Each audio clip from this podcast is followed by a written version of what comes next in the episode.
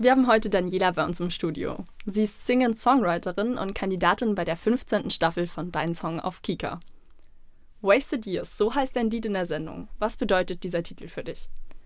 Ähm, der Titel, da habe ich eben lange drüber nachgedacht, ähm, wie ich den Song nennen soll. Das war eine schwierige Entscheidung, weil in dem Song geht es um so vieles. Ich verarbeite da Gedanken dazu, dass ich ähm, ja nie wirklich aus mir rausgekommen bin, dass ich den Fokus mehr auf die wichtigen Sachen in meinem Leben setzen möchte und irgendwie die Zeit früher ein bisschen ja fast verplempert habe und irgendwie mich nicht so ausgelebt habe, wie ich es eigentlich gern gewollt hätte. Wie kamst du darauf, bei deinem Song überhaupt mitzumachen? Ich habe deinen Song tatsächlich schon über Jahre verfolgt. Also das war immer meine Lieblingssendung auf Kika und ich habe mich da mehrere Male beworben.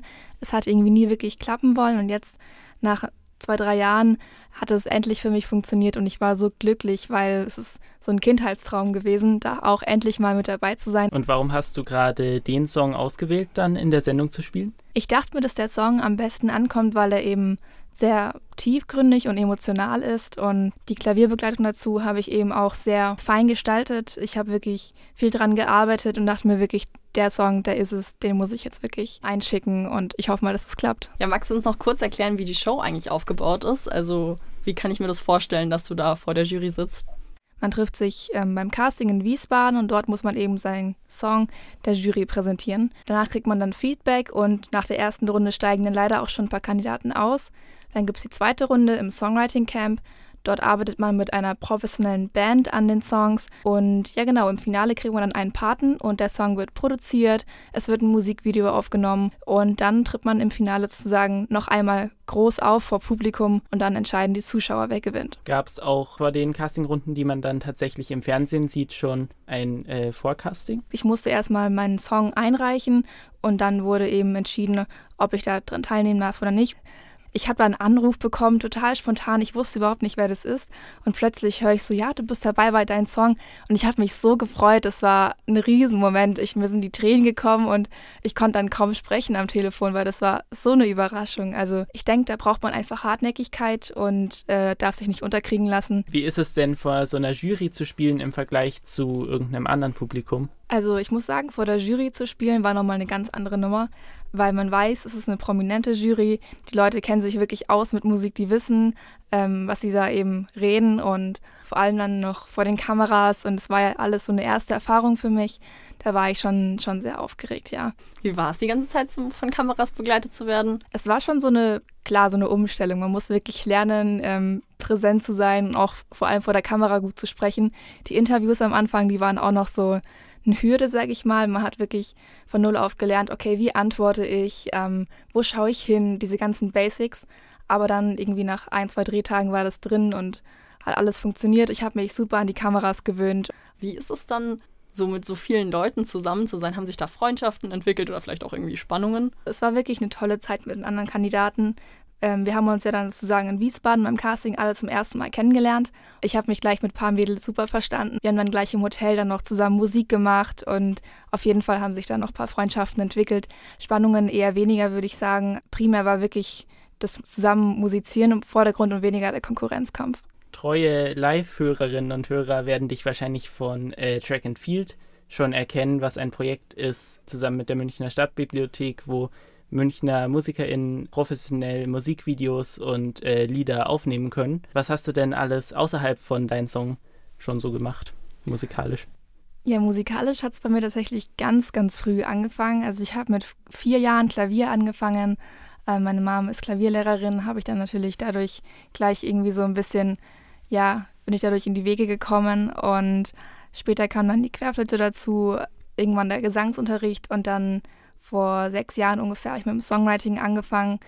Außerdem, ähm, jetzt neben deinem Song, habe ich auch bei Jugend musiziert mitgemacht. Ähm, war dann zweimal auf Bundesebene, habe dann einen zweiten und einen dritten Platz jeweils mit Querflöte und mit Klavier bekommen. Ähm, das waren auch tolle Erfahrungen für mich, dann in die verschiedenen Städte zu reisen und dort dann aufzutreten vor, den, vor der Jury, also vor den ja, Musikern, Professoren, die das eben damals waren. Und Genau, ansonsten mache ich selber noch viel Musik, ähm, versuche mit Freunden ein paar Projekte zusammenzustellen, singe in zwei Bands und im Sommer auch bei einem größeren Festival in unserer Ortschaft ähm, in Eching, kann ich auch vielleicht sagen, am 14. Juli. Ja, jetzt nochmal genauer zu deiner Musik. Was ist denn so die Message, die du mit deiner Musik übermitteln möchtest? Mm, so eine zentrale Message kann ich eigentlich gar nicht sagen, weil das unterscheidet sich von Song zu Song. Aber was meine Musik wirklich ausmacht, ist, dass meine Songs alle super emotional und melancholisch sind. Also ich begleite mich meistens immer am Klavier und da will ich immer so eine Atmosphäre kreieren und irgendwie den Zuhörer mitnehmen und in meinen Bann bringen. Und ja, also das ist irgendwie so eine Intention von mir, weil ich eben dieses Emotionale so an der Musik schätze, dass man sich dann so in die Person hineinversetzen kann. Wie spiegelt sich das dann in der Musik genau wieder? Ja, also meine Lyrics, die überlege ich mir auch immer sehr lange. Ich schaue wirklich, dass es nicht nur einfach schnelle Reime sind, die man da findet, sondern dass es wirklich auch tiefgründige Texte sind und die Melodie, die Gesangsmelodie kommt mir immer zuerst in den Kopf. Dann überlege ich mir, okay, wie mache ich die Begleitung und dann hocke ich mich für Stunden ans Klavier und versuche da irgendwas rumzukomponieren die Klavierbegleitung ist mir dann immer sehr, sehr wichtig, weil ja, das, das schafft dann so eben diese Grundlage für den Gesang. Und die ist meistens eben auch sehr verziert, sehr melancholisch, sehr lyrisch, genau. Fällt dir irgendwie so eine Lieblingsstelle aus irgendeinem Song von dir ein? Ja, ich habe jetzt eben von Track and Field ähm, diese, den einen Song jetzt auch ähm, rausgebracht, der dann eben auf YouTube auch ist. Und da gibt es so eine Stelle, und zwar nennt man das die Bridge, also der C-Teil. Der ist besonders irgendwie, da habe ich auch mit der Stimme irgendwie was Tolles geschaffen und die ist für mich was Besonderes.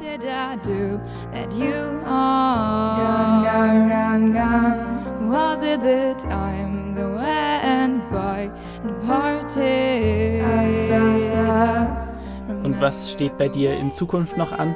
Ja, in Zukunft versuche ich natürlich meine Musik zu veröffentlichen. Ähm, ich bewerbe mich jetzt bei verschiedenen Festivals und bin auch immer auf der Suche nach neuen Musikern, die gerne mit mir zusammenarbeiten würden oder auch Produzenten.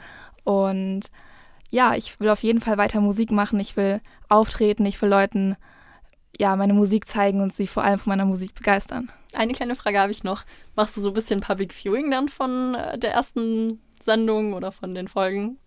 Also ich denke, das wird also im Familien- und Freundeskreis auf jeden Fall so sein, dass wir uns dann zusammenhocken und vor dem Bildschirm und dann alles irgendwie anschauen. Ich denke, für mich wird es dann am Anfang unangenehm sein, sich selbst im Fernsehen zu sehen, aber die, die sind da so richtig hype drauf.